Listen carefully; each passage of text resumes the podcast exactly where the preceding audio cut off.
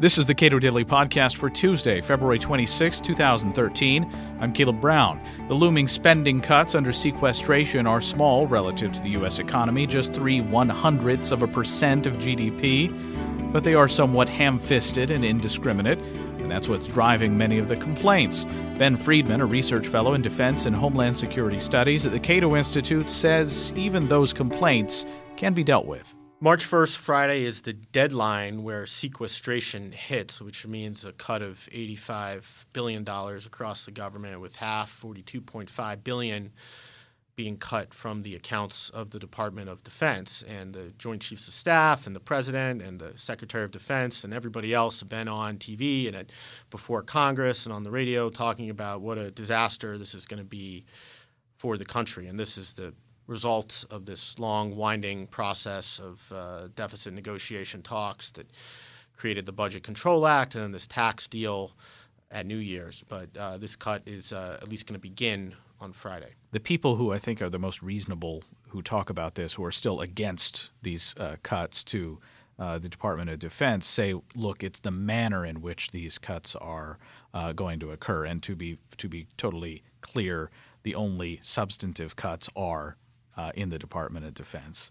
But uh, can you talk about a little bit about the the manner of the cuts and how much latitude uh, they have to make uh, a cut here or there to to have some sort of uh, judicious process in in applying them? The Budget Control Act says that the sequestration cut now coming March 1st has to be made to every account. It has to be equally applied across the board in the departments it applies to, including the Pentagon. So uh, the leaders of the Pentagon say this means the cut has to be stupid. We have no ability to control it. They previously said we can't plan for it because of this. It's just a goofy meat axe, as Leon Panetta, the Secretary of Defense, said. Uh, I think that's true to an extent, and it is a reason why this is not a good way to cut defense spending. And if I had my druthers, we would cut defense spending more, but do it in a in a um, give them uh, the Pentagon more leeway and maybe a little bit more time. Uh, but that said, they do have more. Uh, the Pentagon has more ability to steer the cuts in, in an intelligent way than they let on. They don't want to let on that they can do that because they want to get out from under cuts altogether, uh, and uh, they can do that because they have uh, reprogramming and transfer authority, which allows them to shift billions of dollars, even 15, 20 billion dollars a year, uh, at the behest of, uh, with the say so of the chairman of the uh, defense committees in Congress. Uh, that's existing authority they can use to steer money and undo the goofy meat axe aspect of, of the sequestration cut. Uh, it's also important to note that um, because spending, uh, the spending uh, appropriated in a given year takes several years normally to spend out as contracts uh, occur and are executed. Uh, cuts too take several years to be fully manifest. So uh, the 42.5 billion being cut from the Pentagon won't be fully felt for several years. So the actual amount we're talking about in this fiscal year is considerably less, probably about half. Uh, and then third, there's the war budget, which is uncapped. Uh, and uh, Congress has been and will again, I think, uh, if sequestration occurs, use that as sort of a place to hide funds that should be in the non-war based budget, but uh, that they want to protect. So uh, the Pentagon can encourage Congress to do that and uh, protect some money. So they have various tools. There are probably others beyond those. that they can use to mitigate the, the bad effects of this sequestration. Doesn't the executive branch have further ability to interpret, that is to say, when uh, deciding what counts as an account uh, within like OMB? Yeah. So the the the law, of the Budget Control Act says OMB sort of is the referee or the arbiter of, of what has to be cut. And uh, I think that gives them some wiggle room so they could say, well, we interpret a program or an activity or an account in a particular way. Now, they might be sort of obviously wrong, but then the question is who's going to object in that circumstance? Sort of both parties in Congress say this is a dumb way to cut, and if OMB does something a little bit shady to sort of give the Pentagon more rope to de- determine where the cuts are made, it's hard for me to see uh, what the recourse would be. You know, technically, uh, the law allows members of Congress to sue in court, but it's hard to see that that they would uh, exercise that right. As you noted, the, the Congress itself can uh, allow for uh, broader latitude as well. Yes, they they can uh, they, they could pass a law as. Uh, Jim Inhofe, who's now the uh, ranking member of the Senate Armed Service Committee, tried to do in January that says we give you unlimited reprogramming authority. So uh, you're still going to be sequestered, but uh, you just have to cut that much money from your budget any way you can, is essentially what that would do. My preference is to say uh, what we're going to do is we're going to take the uh, budget caps that the Budget Control Act put in place for 10 years to defense and non defense spending.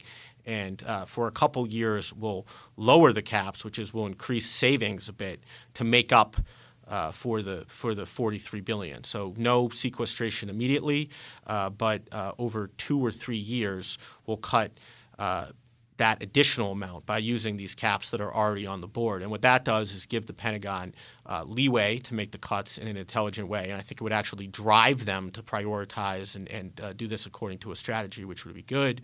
And it gives them a little more time. And when you give them more time, of course, the risk is well that we never get to the cuts. You know, the pressure for austerity fades and uh, we uh, never realize the cuts. And uh, I think that's a fair criticism of what I'm proposing, but I think that's why don't do it over 10 years uh, do it over two or three, and uh, even add a little bit to the amount of savings you're aiming for. Uh, so instead of 43 billion over one year, we'll say 50 or 60 billion over three years. So uh, we're trading time for money in a sense.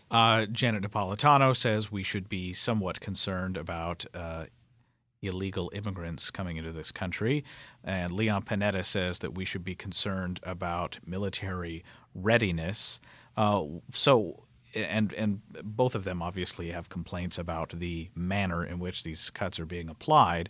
But was that part of the design of the Budget Control Act that these cuts be, as you say, stupid? Yeah, the the cuts were intended to be this initial set of cuts, the sequester, the sequester coming in March, March first, were intended to be dumb to force the parties uh, to do a deal. And uh, the idea is the prospect of this bad thing happening would get the Congress in the year they had uh, initially that was between uh, basically the entire year of 2012 to cut a deal. It didn't work uh, so far because we uh, didn't have a deal. We had a partial deal. Uh, on New Year's, which was basically centered around taxes, but uh, so far it hasn't worked. But yeah, the point was it was supposed to be painful. And of course, that gives all the parties involved a huge incentive to exaggerate the pain.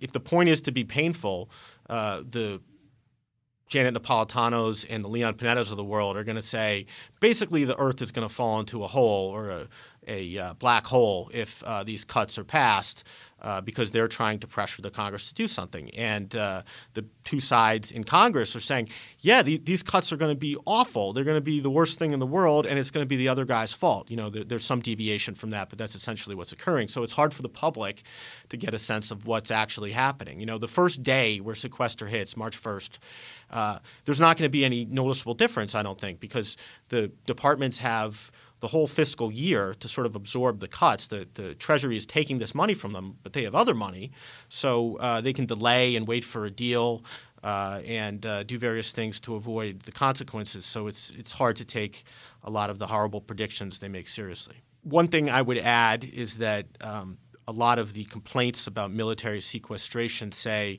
this will hollow out the force and uh, cause uh, our enemies to be emboldened. It will ruin deterrence. And uh, you really have to imagine a world that's much more dangerous and with enemies knocking uh, far more on the door than they are to think that's true. Um, it's not going to be great for the force to do this sequestration, but our measure of superiority, our military competence vis a vis our foes, is so vast that a uh, 8% cut, which is what sequestration is in a year, is not going to make a difference. I mean, what country is going to invade the United States or one of its allies or be obviously emboldened because of these cuts? So that is sort of an example of the, the most kind of to me ludicrous uh, threat exaggeration going on about sequestration, which again, this initial sequestration, I don't think is a great idea.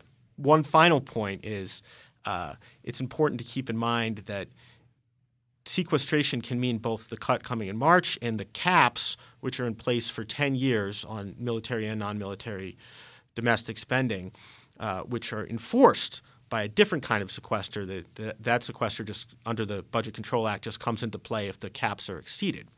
And uh, what the debate about sequestration has obscured, has intentionally obscured, is the first sequestration is dumb, but the second sequestration is smart. Caps are a good idea. They force prioritization, they force choice. And uh, that second kind of sequestration, I'm all for. So uh, that's why I think it's a good idea to shift the first kind of cuts into the second kind of cuts because uh, caps are needed, I think, in this country to force the political process to make some choices. Ben Friedman is a research fellow in defense and homeland security studies at the Cato Institute. You can read more of his work at cato.org.